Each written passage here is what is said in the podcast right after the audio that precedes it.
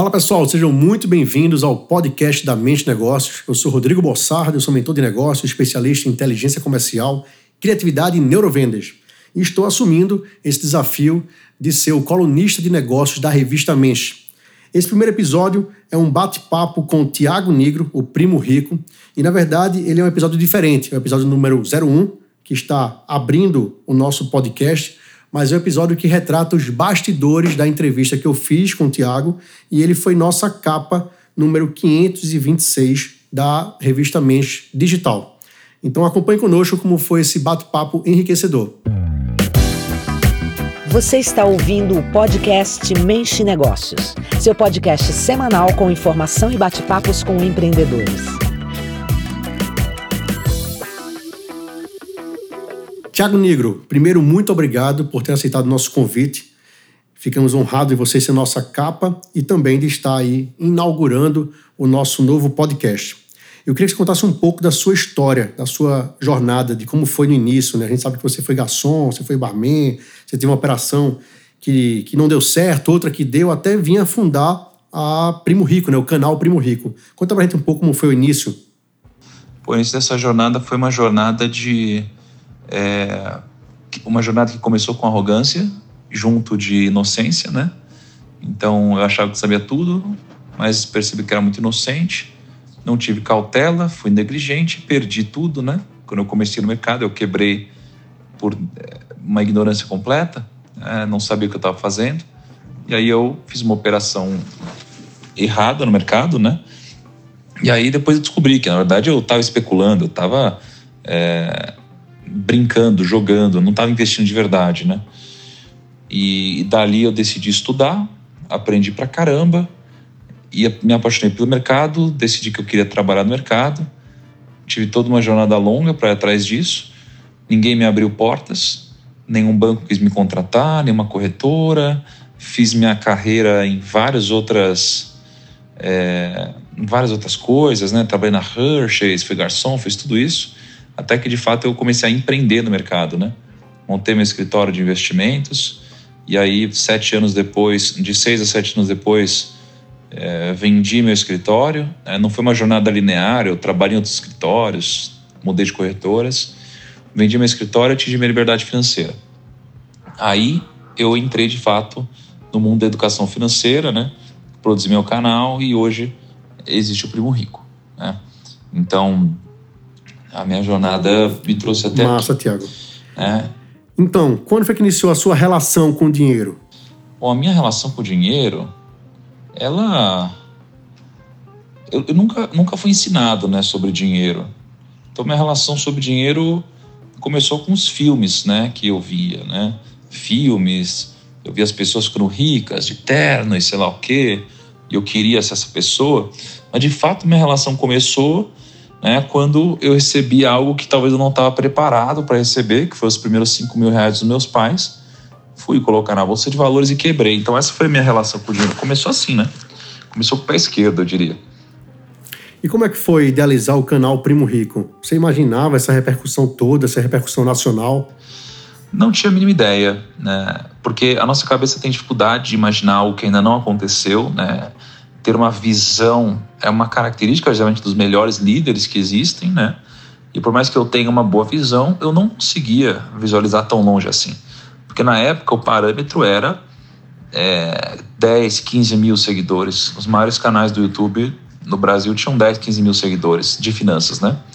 Então, eu que estava acostumado a falar para duas pessoas numa sala, 10 pessoas numa sala, né, numa palestra, não queria imaginar né, um número maior do que esse. É, não imaginaria nem que talvez eu chegaria nesse número. Aconteceu que a gente chegou, passou, e aí quanto mais a gente crescia, mais eu acreditava. Então hoje a gente tem, pô, só no YouTube, por exemplo, quase 5 milhões de pessoas, e eu acredito que a gente vai chegar em 10 milhões de pessoas. Né? Então vai ficando mais fácil, né? você vai aumentando sua autoconfiança. Negro, que atitude você teve e aprendeu que fizeram de fato a diferença? Na verdade, a atitude ela é bem diferente do, do conhecimento, do que você aprende, né? Então, assim, fracassos. Bom, primeiro fracasso foi, é, foi esse, esse grande erro, o que eu aprendi é que a ganância, é, a ganância, ela te causa prejuízos. Né? Que o conhecimento ele é importante, ele é base para tudo, né? É, depois, putz, fracassos. Pô, fui negado em todas as entrevistas de emprego que eu fiz, né? O que, que eu aprendi com todos esses fracassos? Pô, aqui eu não podia parar. Né? E o que, que eu aprendi depois de tanto fracasso de entrevista de emprego? Eu aprendi que se ninguém quisesse me dar uma oportunidade, né? Eu poderia criar minha oportunidade, né? Então, eu de fato criei, eu comecei a empreender no mercado. É uma jornada mais difícil, mas ela acabou também sendo mais recompensadora. Né? Depois, eu comecei a, a crescer. Né? E quando eu cresci, o que, que eu aprendi com isso, né? Aprendi que eu poderia sonhar mais longe, poderia sonhar maior, né? Aí eu comecei a crescer bastante, né? E aí comecei a perceber com o tratamento do público que eu precisava ter mais humildade. E comecei a ter cada vez mais humildade, né? Com erros, com pronunciamentos e, e às vezes até com injustiças, né? É, e eu percebi que tinha que ter mais humildade, né? Depois, o que eu percebi também é que eu não conseguiria crescer sozinho, né? Então, dei muita cabeçada, né? Aprendi que eu precisaria ter time. Depois, eu sempre fui muito contra a burocracia, comecei a ter problemas de gestão. Descobri que eu precisava colocar processos né, no negócio. É, e depois, acabei descobrindo que, no final das contas, tudo se resume a pessoas, as pessoas certas, né? Apesar que foi um dos grandes aprendizados. Então, hoje eu acredito que numa empresa você tem que buscar um líder, né? O líder te ajuda a montar o time. Então, ao invés de ir atrás da base, você vai atrás dos líderes que vão montar a base para você. Né? Isso aqui foi uma das coisas que eu aprendi. Tá, e qual o sonho que você tinha que achava distante ou impossível e conseguiu realizar, conseguiu conquistar? Em um momento da minha vida, o meu sonho era ser rico, né? Eu queria ser rico, queria ter dinheiro. E aí eu conquistei é, isso daí em algum momento. Era é uma coisa distante, né? E ela aconteceu. Eu não não imaginava que iria acontecer rápido do jeito que aconteceu, né? Em menos de 10 anos, isso aconteceu. É, mas eu não sei precisar exatamente qual foi o momento, né? Porque a ficha vai caindo. É, fora isso, é, um dos sonhos que eu tinha era poder fazer coisas simplórias, coisas simples da vida, como poder jogar videogame, assistir uma televisão no meu tempo. E eu, de fato, consegui essa liberdade. Né? Então, isso daqui foi uma grande conquista, né? Na verdade, eu poderia dizer que a conquista, né, que parecia impossível de atingir era a liberdade, né? E o dinheiro, no final das compras, compra a liberdade, né, para mim. Liberdade e tempo. Quando foi que o dinheiro deixou de ser problema para você? Olha, o dinheiro foi um problema forte para mim até uns 26 anos, né? 26, 27 anos. Talvez por isso que eu tenha entrado no mercado de fato. Até que aos 26 anos, eu depois de, de empreender por sete anos no mercado financeiro, né? Eu consegui vender o meu escritório e aí eu atingi minha liberdade financeira, né? Então o dinheiro deixou de ser um problema para mim. É, e aí, na verdade, minha missão passou a ser cuidar desse problema na vida dos outros, né? Muito bom, muito bom. Nigro, você acredita que qualquer pessoa possa gerir melhor seu dinheiro, possa crescer financeiramente e possa ficar rico? Eu acredito que qualquer pessoa que não seja miserável, né? Assim, de, deixa eu recolocar. Existe o miserável e o pobre, né? É, aí você tem classe média, rico e tal. É claro que uma classe média, rico, ultra rico, todos eles podem ficar ricos ou mais ricos, né? E tem muito questionamento sobre se o pobre pode, né? Se o pobre consegue e tal financeiramente falando. E o pobre ele consegue, tá? Isso é óbvio, ele consegue. A luta é muito maior, mas ele consegue. Agora, o miserável, não. O miserável precisa de uma ajuda de fora, né? É como se estivesse num buraco que não dá para você sair sozinho. Então, assim, quando a pessoa é pobre, sim, ela pode aprender tudo isso. Quando a pessoa é miserável, aí não dá. Ela precisa de uma ajuda estrutural, né? Senão ela não consegue. Perfeito, perfeito. E sobre essas pirâmides financeiras, no seu ponto de vista, por que pirâmides financeiras atraem tantas pessoas, fazendo-as perderem muito dinheiro? Porque as pessoas não tomam decisões com a razão e sim com a emoção. E uma das emoções mais fortes que existem é a ganância ou a, o amor ao dinheiro, né? E não importa, não, não importa racionalmente a gente bater que pirâmide é crime ou que não fecha conta. As pessoas, elas foram gananciosas na história, são e continuaram sendo. Quem não entender que você precisa controlar isso, vai se ferrar, tá? E quem não conseguir também, né? Porque a gente entende, mas não consegue. Ô Nigro, você teve algum momento de virada de chave, né? Que de fato você percebeu que você era o primo rico? Ah, eu não tive aquele super momento de virada de chave, né? É, mas teve um momento que caiu a minha ficha, né? Mas não foi o momento que caiu a ficha de que eu era o primo rico porque eu era rico financeiramente. Mas foi quando caiu, virou a chave da responsabilidade para mim. Né? Que foi quando eu, eu lembro que eu estava lá em Salvador fazendo uma turnê do meu livro, né? De em livrarias, assinar meus livros e tal, fazer umas palestras. Em Salvador eu vi uma galera muito pobre e eu lembro que eu estava de madrugada no hotel, assim, tipo, da varanda do hotel, olhando para uma avenida muito movimentada e tal. De madrugada num sábado, eu falei, nossa, olha essa galera. Essa galera tá indo extravasar porque a vida deles é muito ruim, né? Claro que a maioria dessas pessoas, né? Porque elas odeiam o que fazem, trabalham um trabalho chato, com pessoas chatas e, e para pagar as contas, e por isso elas precisam nascer no sábado extravasar.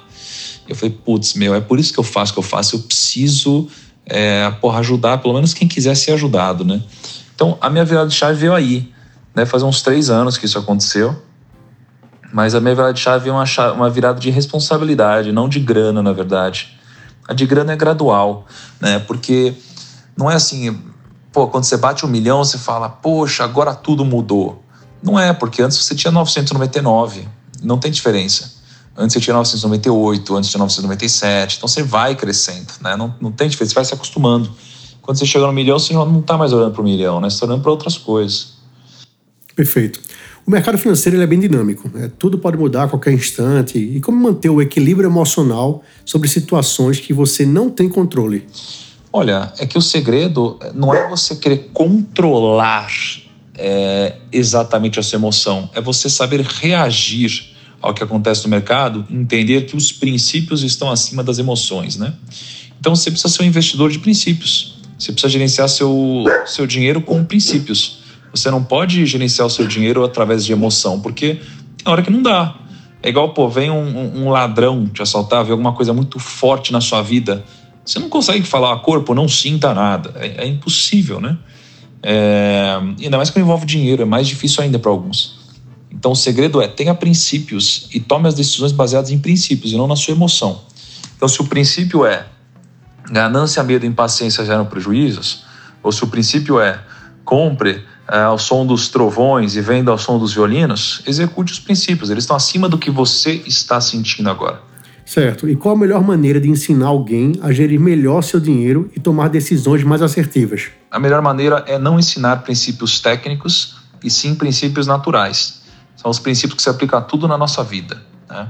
Então, existem os ciclos da natureza, né? tem a noite e o dia, né? você tem a, a árvore, que é uma semente primeiro, e ela vai sendo regada e cresce. Né? Você tem é, a ganância humana que acaba com a raça humana, que as pessoas morrem por isso. Você tem a paz e a prosperidade que acaba trazendo melhores frutos e tudo mais. Então, quando você começa dos princípios naturais e depois você vai para a razão, essa é a melhor forma para mim de controlar o seu dinheiro. E, e, junto disso, a gente precisa entender que na verdade o dinheiro não é um papel, o dinheiro é tempo, né? O dinheiro é tempo.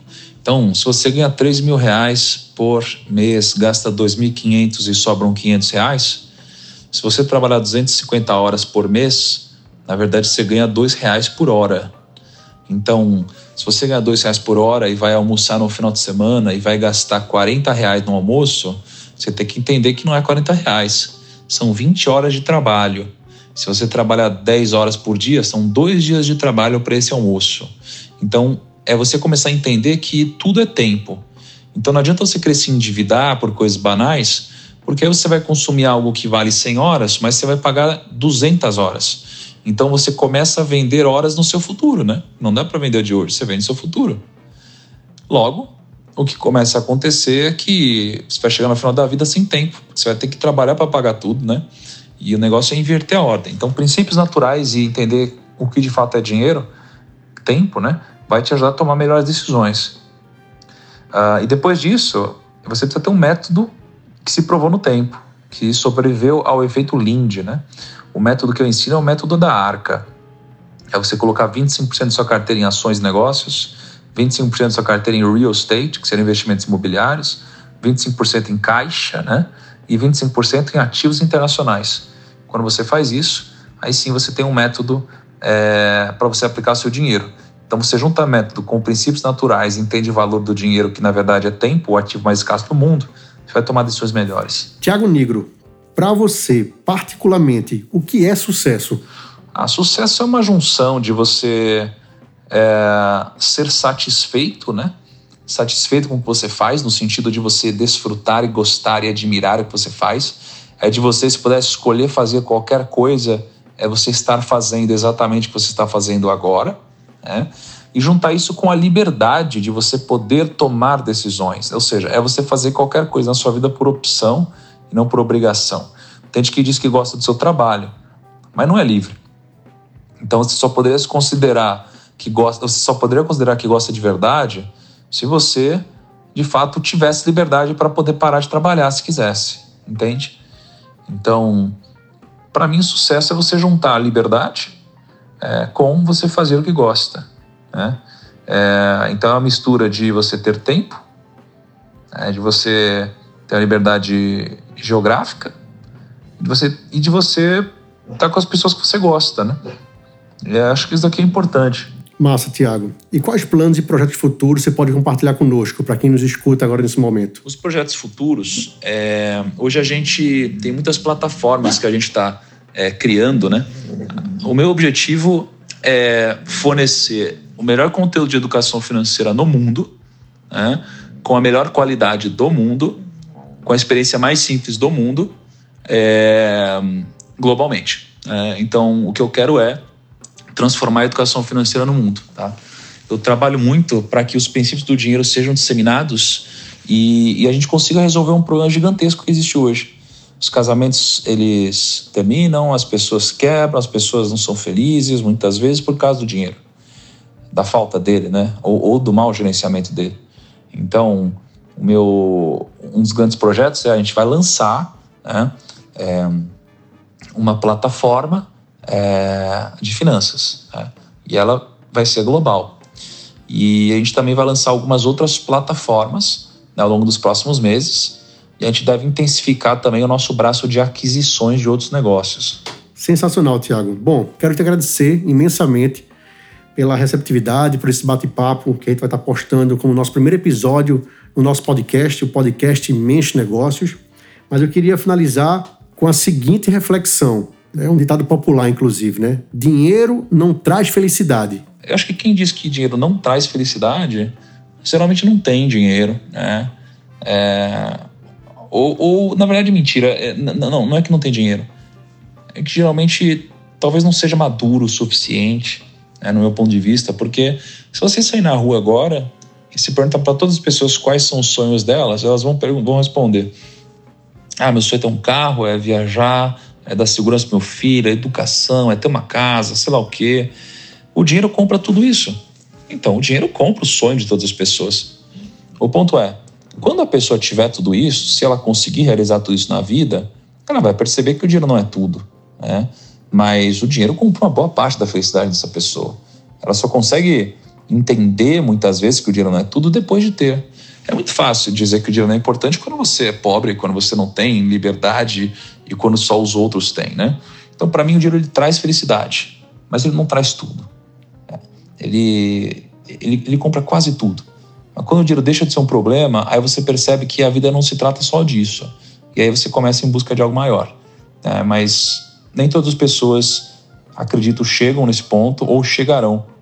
E a maioria das pessoas que eu conheço precisam ter dinheiro para entender isso. Pessoal, esse foi o bate-papo com o Tiago Negro. Fico muito feliz de estar startando o podcast Mente Negócios. Quem quiser seguir o Tiago nas redes sociais, no Instagram, ele está como arroba tiago.negro e também tem o famoso canal dele no YouTube, O Primo Rico. Sigam também a Mensch, procure a gente como Heavy Mensch, arroba Heavy de revista, Mensch, M-E-N-S-C-H e também no www.revistamensch.com Eu sou Rodrigo Boss, fico por aqui e te convido para a semana que vem estar junto conosco em mais um podcast interativo, descontraído, que traga muitos insights e conteúdos enriquecedores sobre empreendedorismo. Te aguardo por aqui. Fiquem todos com Deus e até nosso próximo episódio. Abraço! Você escutou mais um podcast Mente Negócios. Fique ligado, toda semana um bate-papo empreendedor.